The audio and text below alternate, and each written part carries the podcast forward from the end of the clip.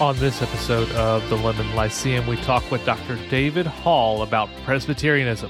This is part of a new series that we're doing on different faith traditions, learning directly from those within them. And we hope to promote a strong spirit of charity and curiosity with each of these interviews that leads us to a better understanding. So we cover topics like what is Presbyterianism? How would you define it? What are the core tenets? How is Presbyterianism both connected to the great tradition and different from it? What are the areas that are unique? And what makes Presbyterianism so special to Dr. Hall, as well as what areas of Presbyterianism might be more susceptible to critique or the areas that we receive the most questions about, and much, much more.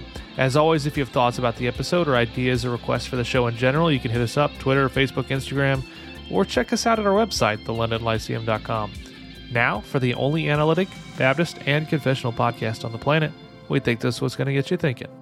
Well, I'd like to welcome all of our listeners to another episode of the London Lyceum. I'm one of your hosts, Jordan Steffaniak.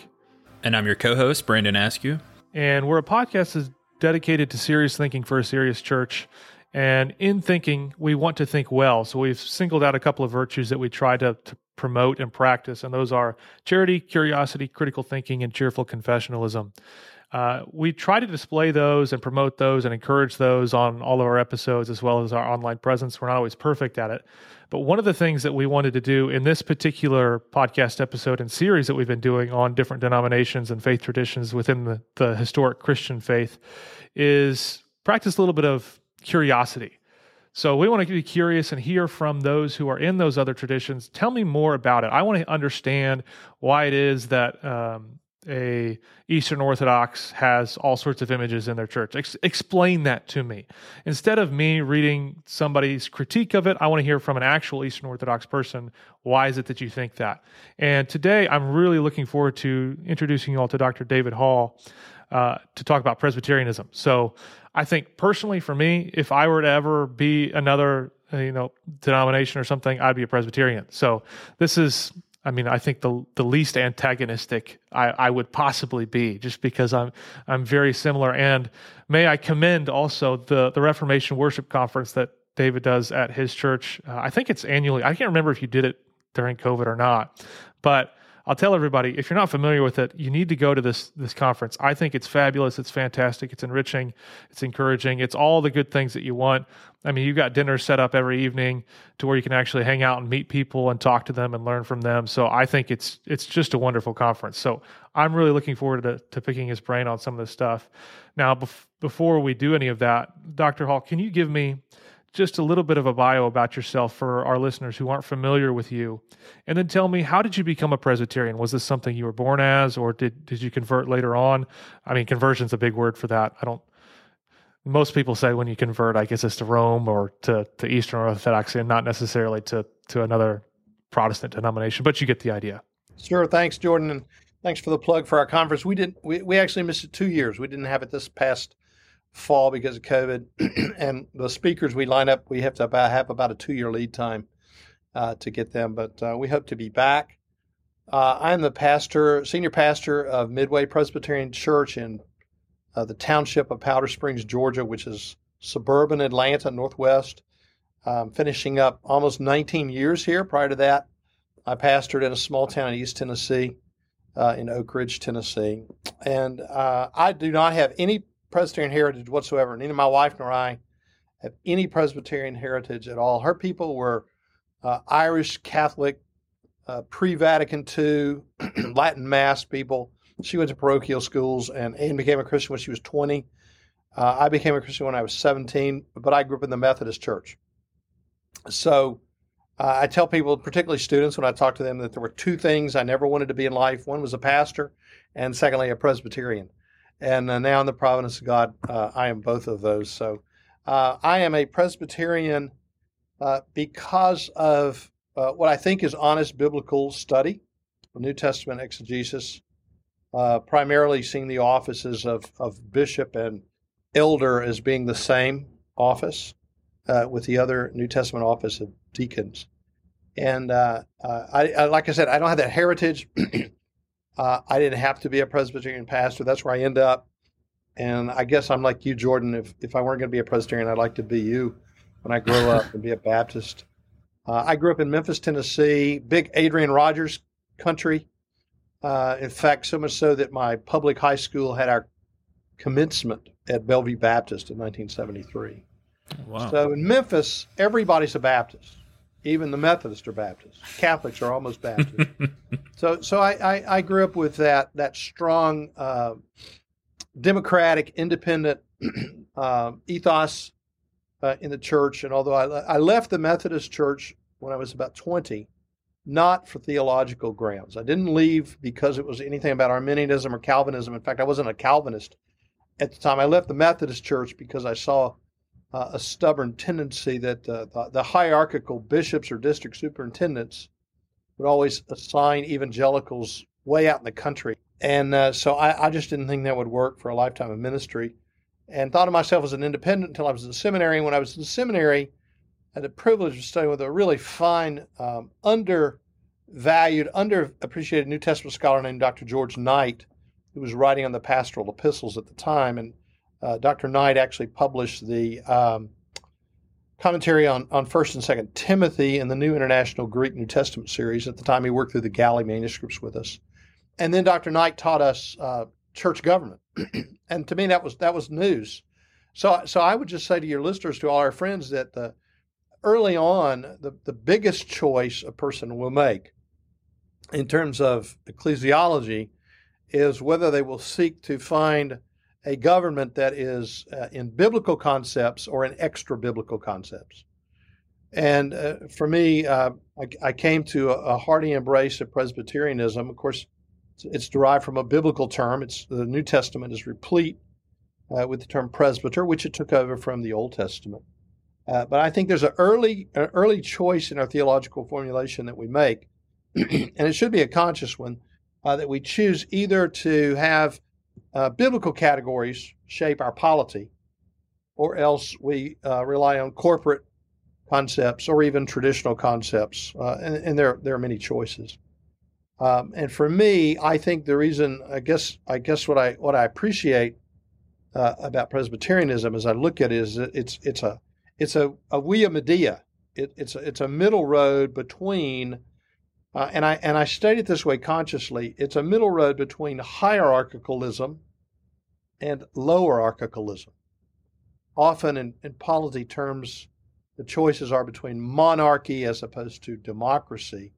Uh, either of those, I think, are prone to human abuse. And so Presbyterianism offers a blended form of government, uh, a, a, middle form uh, that has both strengths and weaknesses. Uh, but that's that's sort of how, how I got to that point. And uh, my life has been enriched by study of historic polities, um, and and I think sometimes those are always uh, worth studying and often superior to things we have today. You've already entered into this discussion a little bit, but maybe just give us a brief overview of, of how you would define Presbyterianism, and if you could maybe set out some of the core tenets that you would say th- this makes Presbyterianism uh, distinctive from other traditions. Yeah, two, two, uh, two things I'd recommend. One is that there was a short little book written uh, a little over 100 years ago by an English Presbyterian named Thomas Witherow if you've never heard of him, you're not alone. That although it's been republished, but Thomas Witherow was an English Presbyterian who wrote a small book entitled "The Apostolic Church." Which is it? It was published in 1906, and nobody ever heard him because there's probably about five English Presbyterians. You just couldn't find these this this species. It was it was an endangered species. and Witherow lays out six defining principles of the New Testament and then uh, when I do officer training, I put these in columns. I said, okay, which polity meets these? And that was that was his idea, so it wasn't mine.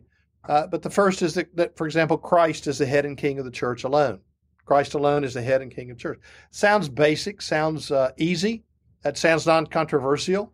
Uh, but there are some ecclesiastical polities that make the Bishop of Rome or the Archbishop of Canterbury the head uh, of the church. So we believe the spiritual headship of Christ uh, and then he makes a, a, a distinction that uh, I think carries a lot of weight, and, and that is that in the New Testament, the offers the offices of presbyter uh, and overseer or bishop are the same, two different words for the same concept.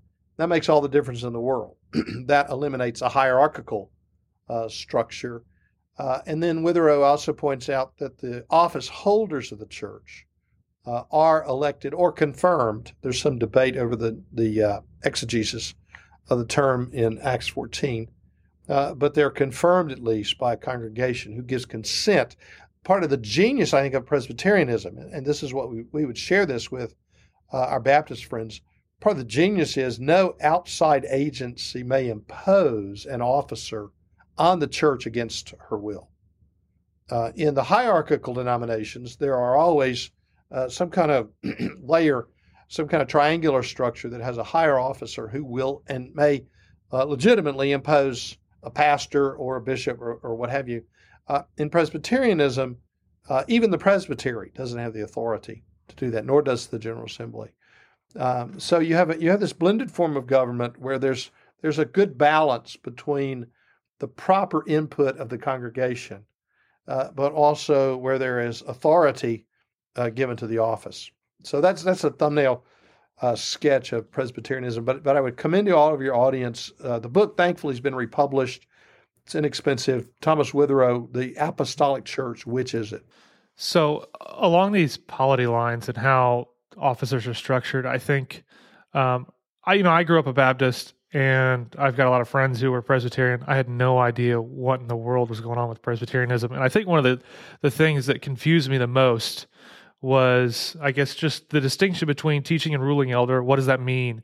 And then how the there is some sort of external structure with those officers uh, in grouping. So, can you explain to me, like, the distinction between those two offices? If they're like, I guess, if it's just a name only or function, and then how is it that there are regional groups and how that works together? You said there's no external you know imposing so why is it that there's a group those sort of things well let me start with that second part the presbytery's function is is typically summarized in in three areas. Uh, one is the presbytery functions as a as a credentialing agency. That is it, it reassures the church and the region that the pastor is properly trained that he's godly that he meets biblical qualifications that he's not you know running a massage parlor on the side or something like that i'm sorry that just came to me but you know, it it it sure assures the church that there are more eyes on this than just the individual who's becoming your pastor and just the congregation.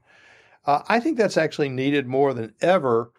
Uh, e- even though we're we're awash with social media, uh, notwithstanding, uh, a person could have all kind of skeletons in their closet, ethical or theological.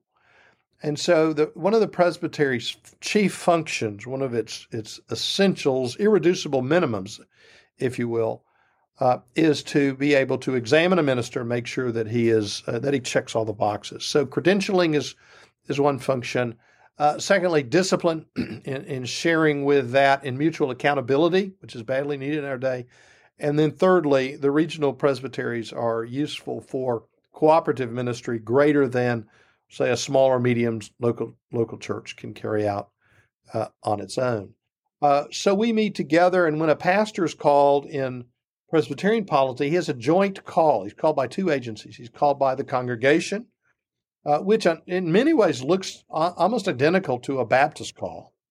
The congregation has its its due input and votes, uh, but then there is also a simultaneous call and confirmation from presbytery. So both of those uh, are needed. And on the back end, when we uh, accept another call or, or, or resign or something, both of those calling agencies must agree. Uh, the usefulness uh, of that is to have accountability.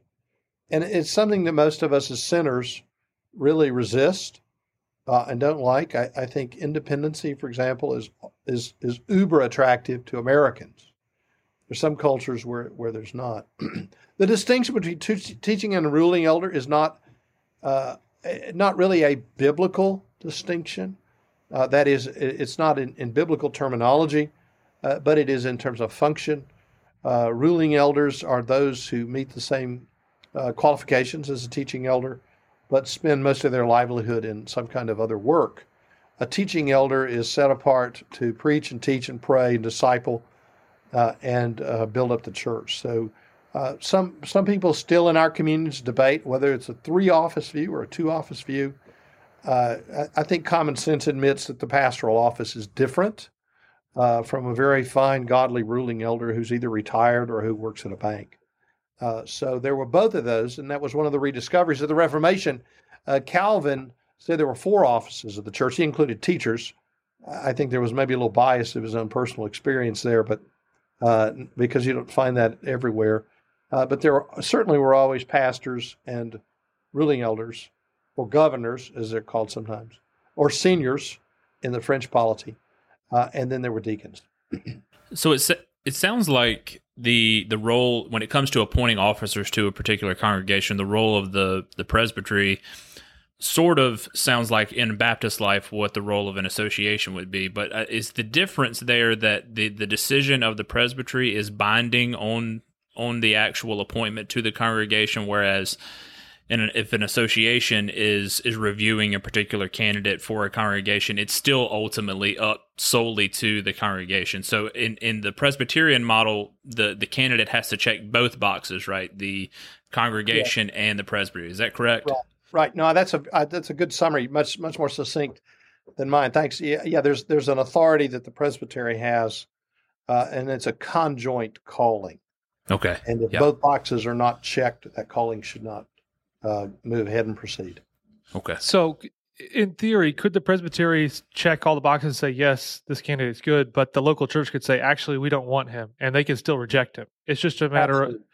So it's Absolutely. it's just the reverse where they can't say we want this guy, but the presbytery says no, and then they still get him.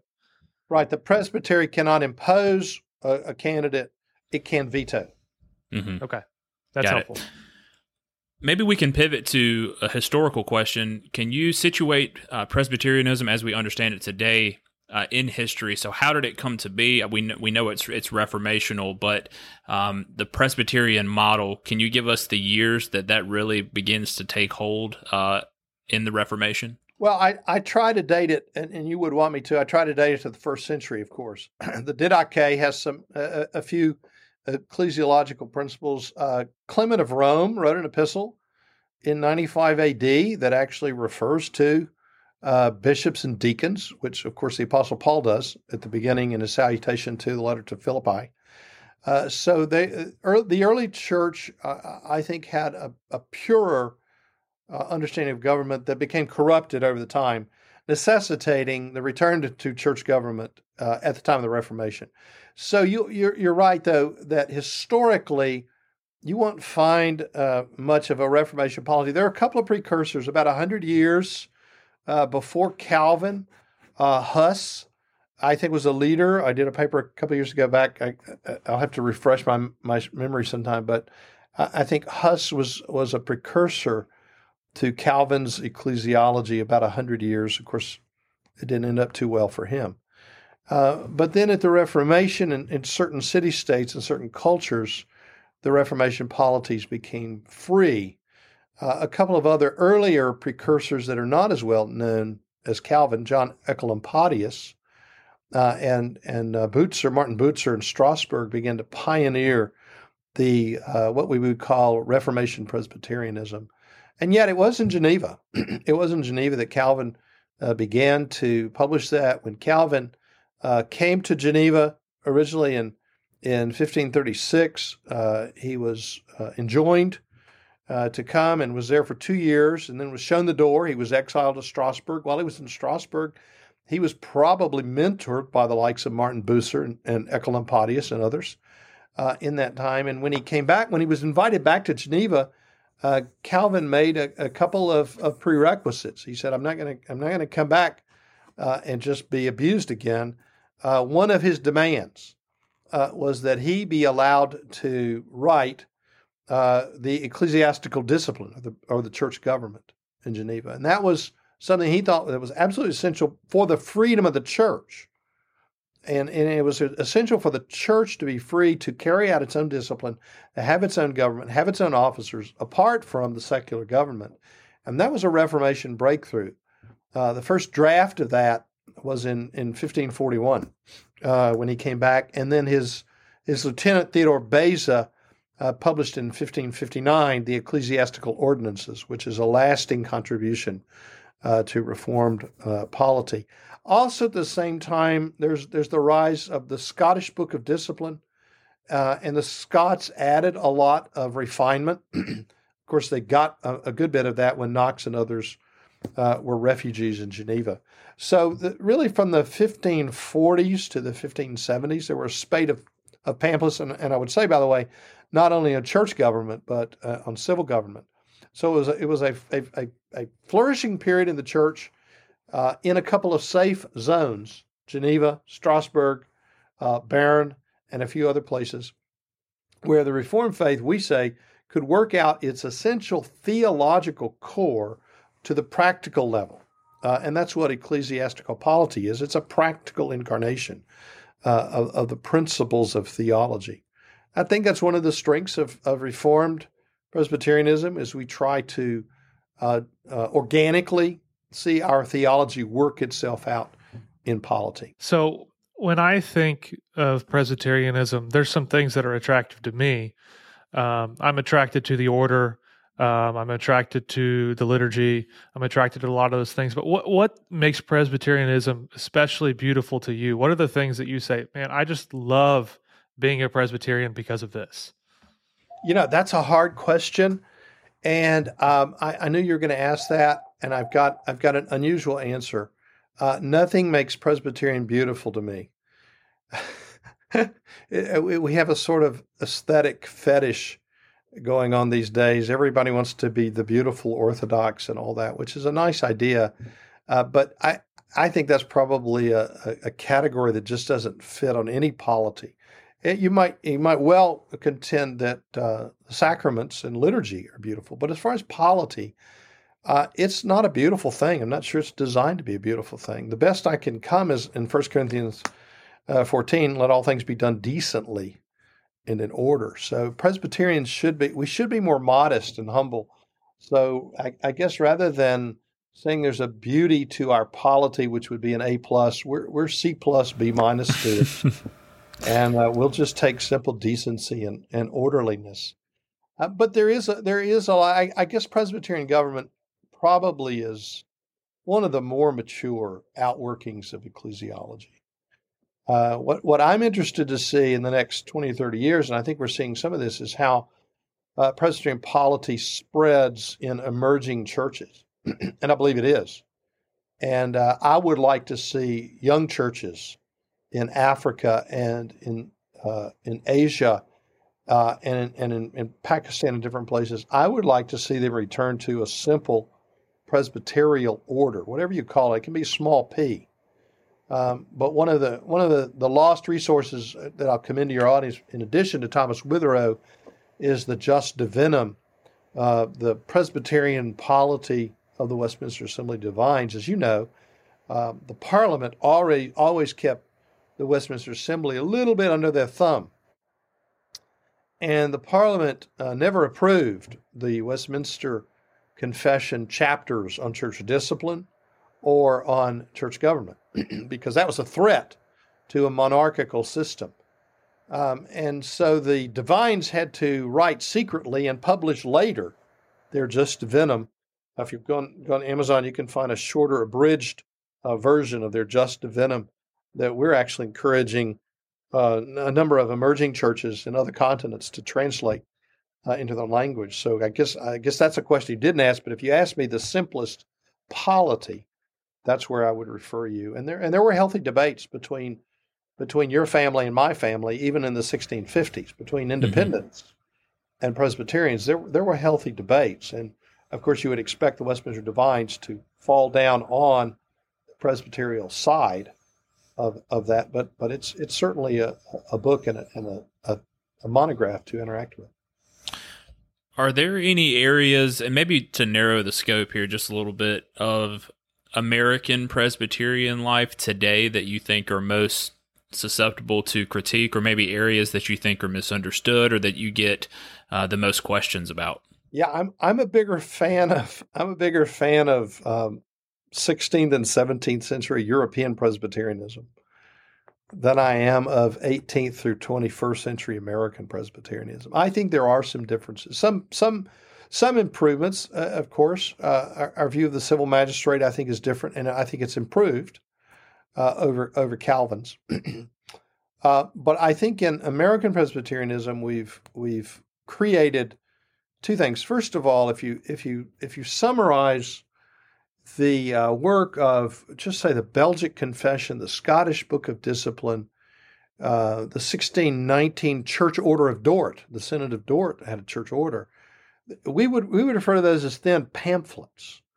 And now today, uh, your audience may not see this, but this this is our, our, our book of church order. It's pretty thick. So we have taken a structural polity principles, and in our development of there, and of course that book represents about 250 years of American Presbyterian development. Uh, we have almost created a monster. We, have created a very thick uh, book uh, uh, with with a lot of rules, uh, many of which are very helpful, most of which are very helpful, but uh, sometimes you can get tangled up in those. So that's one downside I think of mature Presbyterianism is we we take the tax code, if you will, and make it too big. The second goes along with that. I am a I'm a big fan of small government Presbyterianism and most American Presbyterian denominations cannot resist the temptation to build large bureaucracies. Bureaucracies and denominational headquarters and those kind of things uh, are, are, really not the same as core ecclesiological principles. And uh, it's, it's better if we keep those separate. Uh, if you ask me what we bring to the table, uh, we do bring some orderliness, but we bring with us, I would say, good Presbyterianism brings inefficiency. And Americans don't like inefficiency. Corporate uh, uh, business models don't like inefficiency. Uh, but it's it's better, I think, we argue to go slowly together than to go rapidly into heresy. So that's why we have so many layers of government, so many structures, uh, those are designed to provide protection uh, for the common common church. And I think in a day when we see so many scandals, I mean, really just in the last five to ten years, uh, all of the parachurch ministries that that have made the headlines, all of the things that give us as evangelicals a bad name, uh, could have probably been corrected with some some vital presbyterial accountability. Uh, but there is in, within us as, as human beings, as sinners, there is that unquenchable aspiration to be king, to be ruler over all that goes back to the Garden of Eden, of course. And uh, we, we have, have, have a very difficult time uh, admitting uh, that we need to be submissive. Let, let, me, can I read you something? Can I read you a short sentence? This Absolutely. is from early, sure. An early church father, which I dug up in a, in a book that I edited 30 years ago and had forgotten about. but it, it was so wonderful to, to reread it uh, and this is uh, this is from Clement of Rome, 95 AD, uh, who would not be very popular with most independent churches in America. In par- paragraph 57, he says, "You therefore, who laid the foundation of the revolt, must submit to the presbyters and accept discipline leading to repentance, bending the knees of your heart. Learn how to subordinate yourselves, laying aside the arrogant and proud stubbornness of your tongue." For it is better, this is his concluding sentence, it is better for you to be found small, but included in the flock of Christ, than to have a preeminent reputation, yet be excluded from its hope. There's, there's, there's great wisdom there, and, and, and many of our celebrity pastors and many of our organizations that we've created in our American ethos uh, go diametrically opposed to that, but it would be better uh, for us to learn, for we all do have to submit as First Corinthians chapter 11 says, we all submit. Every man is submitted to Christ, a woman's to man, Christ to God, uh, in the functional sense, of course. Yeah. So you mentioned the Book of Church Order at the beginning of that, and I think, I mean, for our Baptist listeners, they may not be familiar with what a Book of Church Order is. How binding is it? Uh, what is it? What does it tell you? So could you give me a little bit of a, I guess, crash course on what that is? Sure. We, we have three layers of authority in, in Presbyterianism. The first and unrivaled authority is Scripture and Scripture alone. In our ordination vows, there's, so, there's some key verbs that differentiate the hierarchy of authorities for how we, how we make our decisions. And the first and unamendable is Scripture, which in our denomination we uh, say is inerrant. So the PCA has used the term inerrant for over 50 or almost 50 years. So we um, believe uh, in the inerrancy of scriptures. Scripture is our uh, unparalleled, our only infallible rule of faith and practice. Second, our second ordination vow asks us if we sincerely receive and adopt the Westminster Confession of Faith and Catechisms uh, as containing the system of doctrine. So there's there's a subtle um, uh, subtle uh, uh difference there in nuancing. Uh, we, we believe the scriptures. That's that's unamendable in our ultimate authority. We receive and adopt the confessions, or the Westminster Confession, larger and shorter catechisms, are wonderful doctrinal statements. You, you, you men would, would probably love those. By your very name, you agree with about 99% uh, of the Westminster uh, standards. but the confession never trumps Scripture. But they are guides, they're summaries. And then the tertiary level, the third is that we, um, we uh, adopt in general sense, in biblical polity, the Book of Church Order, which is our Constitution. So we have an, infallible authority over a proven 380 year confession of faith. And then our tertiary standard is the Book of Church Order. And if you reverse those, you create all kind of monsters. But we need to always keep that clear. I wonder if we could for a moment zero in on the second level there at, of the confession and just this is maybe i think it would be interesting just to hear you uh, as someone who has sat in and participated in a lot of these interviews i would think when you ask the question about uh, how someone subscribes to the, the westminster confession if they do have exceptions on um, you know this wording or maybe this minor doctrine or whatever how does that play out? Is it um, do they is it just a back and forth conversation? Do they put something in writing and then it's reviewed by the presbytery? What does that look like? Yeah uh, the the presbytery um, at least in our denomination receives in writing any exceptions. That is we want the candidate's words. We want him to be able to be heard for himself to be honestly represented. Uh, and then the presbytery judges the presbytery makes a judgment it's a corporate body if the exception is one of minor nuance we call it scruples uh, of wording or phrasing uh, of a minor issue, uh, then the presbytery says that's that's not to be uh, preventing him from coming into our presbytery. Uh, if it's something major, then the presbytery, in fairness, hears that, examines it, and uh, tries to make an ascertainment as to whether or not that is striking at the vitals of our doctrine. And some things do. I will tell you that America, here again, American Presbyterianism has had an ongoing debate about the meaning of subscription to confession since 1729. Mm-hmm. And I'm, I'm, not sure we've made much progress either. I think we go back and forth and, and, we spin our tires, and I'm not sure that there's that much uh, progress in clarity. Uh, and, and the reason is we, we've tried to, again, find that balance between being open to whomever God, by His Holy Spirit, has given gifts to, to serve among us, uh, while at the same time being somewhat restrictive. The European denominations uh, have, have a little bit of a clearer basis on their confessionalism, in my opinion. Now, they're also typically in America, they're, very, they're, they're small and kind of forgotten. So there's a tendency among Americans to dismiss something that might be good simply because it's small uh, and it's nothing, for example, like the Southern Baptist Convention, um, which which is massive. But it's important that our churches have some semblance of unity, and a confession is designed to be a public instrument, not not decided in, in secret meetings. That was one of the one of the damning parts of Pharisaism, and, and you men know this. But one of the damning parts of Pharisaism is not what they codified, but their they're implicit statements that they would use for rejection. A, confession is a public document that keeps us from uh, implicit secret meetings and, and, and divergent practices. Uh, but it also is designed to give unity. It's designed to promote unity, to have the churches agree uh, on the main things. One of the things I love about the Westminster Standards, and I'm sure uh, you men feel the same about the London 1689, is, is that they, they didn't try to answer every question. There's plenty of Christian liberty within confessional bounds uh, in these great historic Protestant confessions. Uh, and and the, the authors of these, I think, were wise enough uh, not to lay down a, a, dogma for everything that uh, that is imaginable, but to try to state the basis of Christian unity. That's that's what we hope and pray people will uh, use as a benefit of a confession.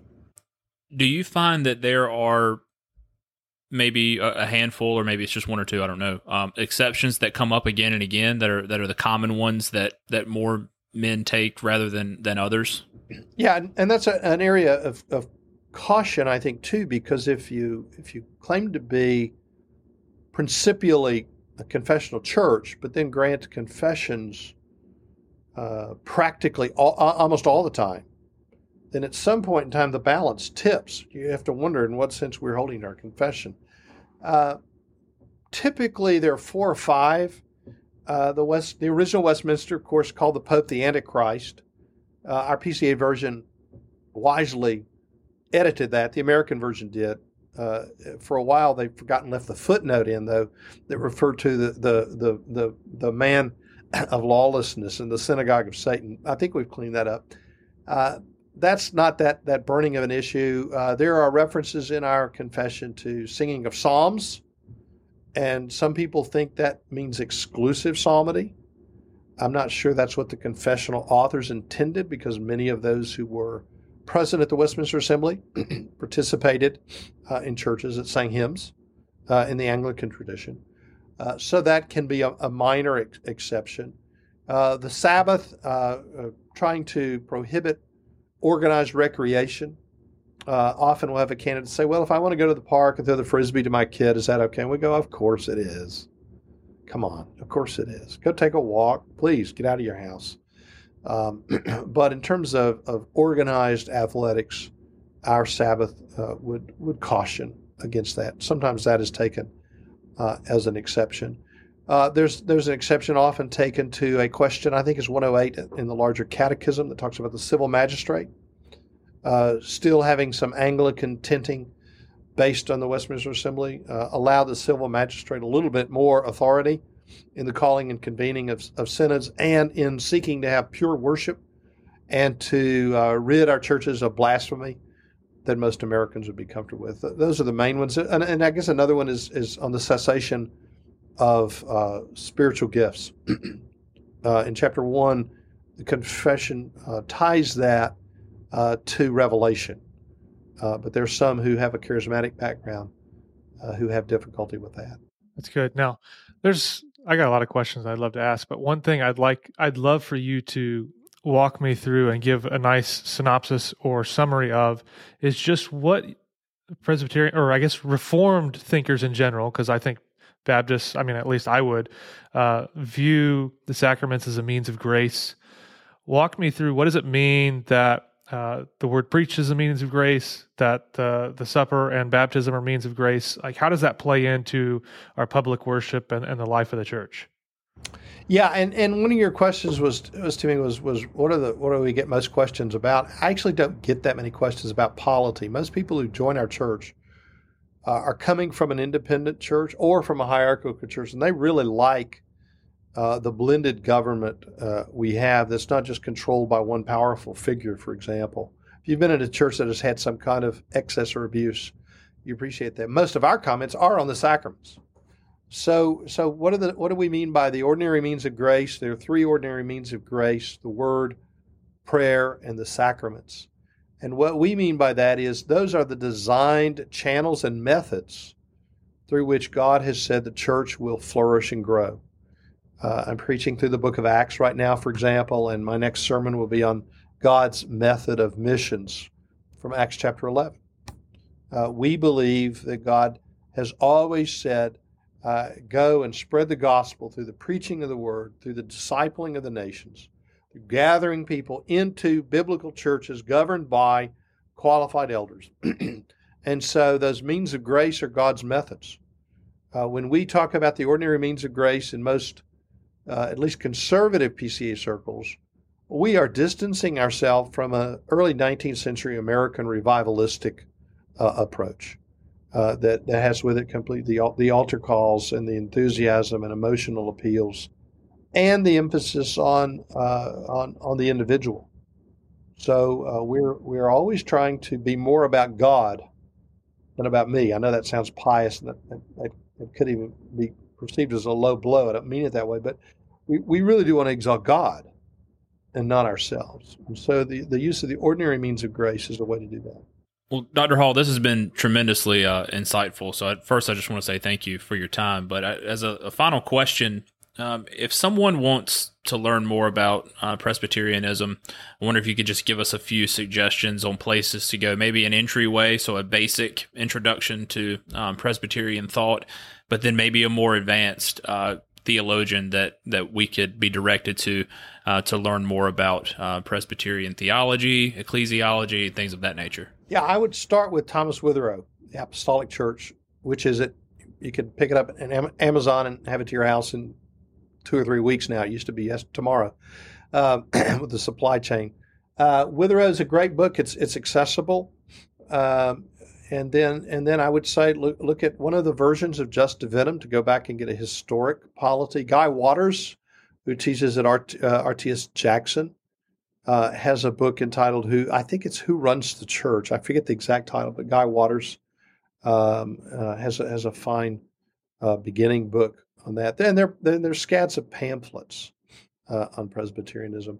I have a big thick book on paradigms and polity that I wouldn't necessarily recommend because it's 600 and some odd pages, but seminarians use it, and it has it's a sampler um, of of all the different polities.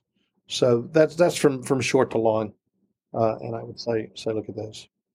I said that was my final question, but sorry. so, um, what who is your personal favorite Presbyterian theologian? Well, it's it's very politically incorrect to say that. Uh, I really do like two Southern Presbyterians.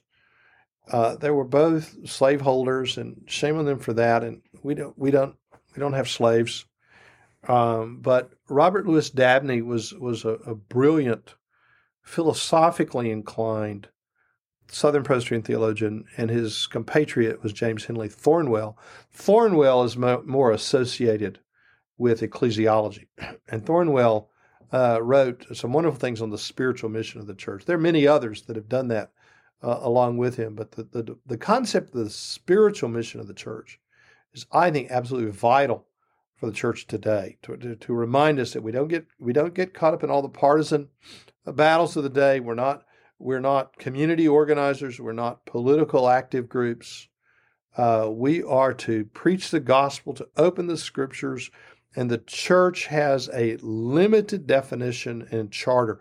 If we would spend more time carrying out the things that Christ has assigned to the church to do, instead of inventing a lot of other programs and, and different agencies, uh, I think the church would be much better off. That's one of the things that that does attract me uh, to biblical Presbyterianism is is the the concept of the spiritual mission of the church.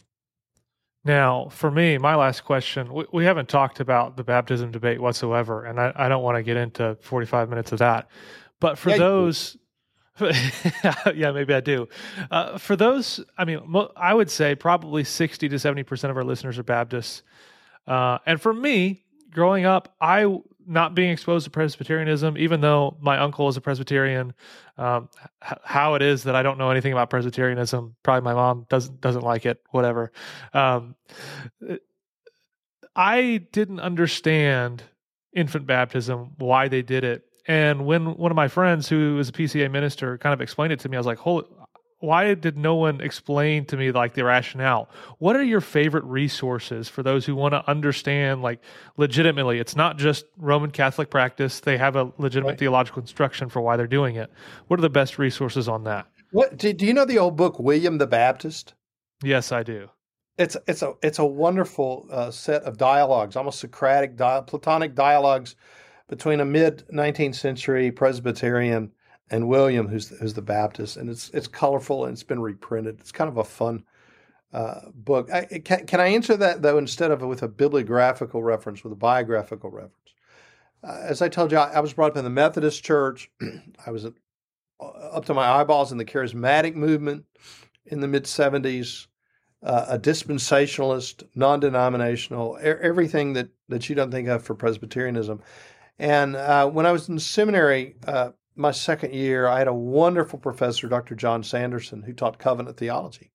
I had never heard that before. maybe like you, I had never heard uh, theology approach from the unified uh, vision of, of the covenant.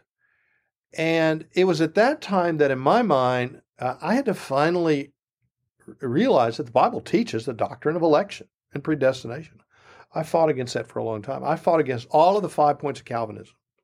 I obviously lost and, and had to run up the white flag uh, on each of those. But I had two doctrinal matters that kept me from being ordained in the in the PCA or one of its precursor denominations, the RPCES in 1980.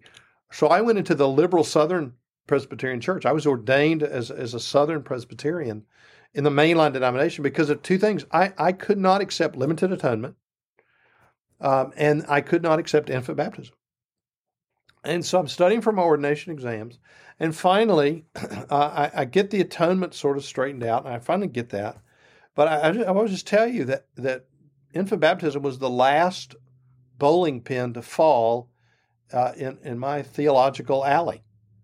And uh, it, I fought against it. And the only reason it clicked, and I don't think I'm that unusual, the only reason it clicked was there was a sea change in my theological formulation when I became a covenant theologian. And when I saw how God had worked repeatedly throughout history in basically the same ways. and tying together and being able to see that the Abrahamic covenant was God's one time covenant of grace to us, and that, that circumcision was the precursor of baptism, uh, relieved uh, all of that, that uh, construct that, that I had created primarily, I say, and this is just, again, this is my personal experience, primarily because I was an American, Be, because, because I was an individualist. And I, I, I think that I, I grew up thinking that baptism was primarily an individualistic public testimony. Here I stand with God. And, and that's that's I have many friends like you like you and others who, who believe that and, and hold that dearly. Some in our church. and and I, I, don't mean to be disrespectful, but the emphasis appeared to me over time to be more on what I'm doing and what I'm saying. And there's a, a wonderful, proper place for public testimony, but I'm not sure it's the same thing as the sacrament of baptism. And so I come back to that, that motto I used earlier in, in our conversation. Baptism is more about God and what He does, His washing of our sin, not about me, and it's not a report or an update on my current status, uh, but it's about what God does. Now, the weakness of that position, and I'll go on and anticipate your next question what happens at baptism? I don't know. I, I have to be honest with you. if I knew, I would tell you. I'm not hiding something, but I, we simply can't quantify uh, the, the spiritual inputs of the sacraments. The same is true for the Lord's Supper. Uh, we do believe that those are taught. We believe God says do those. We believe there's reason for that. So will you do that in obedience. But we look to Him, and so our sacraments are, are, are more about what God does. I'm not answering your question about a good book to no. read. But no, that's helpful. I mean, a lot of fun. There are a lot I of think, on it. I mean, I don't know. Uh, people who are listening, I don't know how much they know about me. I almost became a Presbyterian for a period of time, and I still hold to the fact that baptism is primarily about what God does. It's not my pledge of allegiance. So, in a lot of ways, I feel like I am. I have a very reformed view of baptism. I just think that baptism goes to believers only, and that's really the only distinction that I make. well, I, I, may, like I say, it's always been one of my goals to be a Baptist, so maybe I'll end up with you. That's right. So we'll swap stories and books. Yeah, back when I was a hippie, I had long hair, and they wouldn't let me be a Baptist. And now that I'm a Calvinist, they won't let me be a Baptist. well, we will welcome you with open arms. Uh, that's right. Calvin, that's right. So I, I, really enjoyed the conversation. So thanks, uh, Dr. Right. Hall, for doing this with us. This has been appreciate, fun. Appreciate uh, what you're doing. Yeah, and, and, as a reminder, I do really it, Reformation Worship Conference. Hopefully, it comes back if it's been gone for two years because uh, I want to go. We have um, we have plans for a great one next year. I, I, it, there's still a lot of complicating uh, factors like getting our, our, our, speakers, but thank you for your, yeah. your kind words and thank you, uh, brothers, uh, for having me on. Um, let's go, Jordan. That's right. Well, thanks for everybody for tuning in to the only analytic Baptist and confessional podcast on the planet. And we'll talk to you guys soon. When you visit Arizona, time is measured in moments, not minutes. like the moment you see the Grand Canyon for the first time. Visit a new state of mind. Learn more at hereyouareaz.com. When you need mealtime inspiration, it's worth shopping Kroger, where you'll find over 30,000 mouthwatering choices that excite your inner foodie. And no matter what tasty choice you make, you'll enjoy our everyday low prices, plus extra ways to save, like digital coupons worth over $600 each week. You can also save up to $1 off per gallon at the pump with fuel points. More savings and more inspiring flavors make shopping Kroger worth it every time. Kroger, fresh for everyone. Fuel restrictions apply.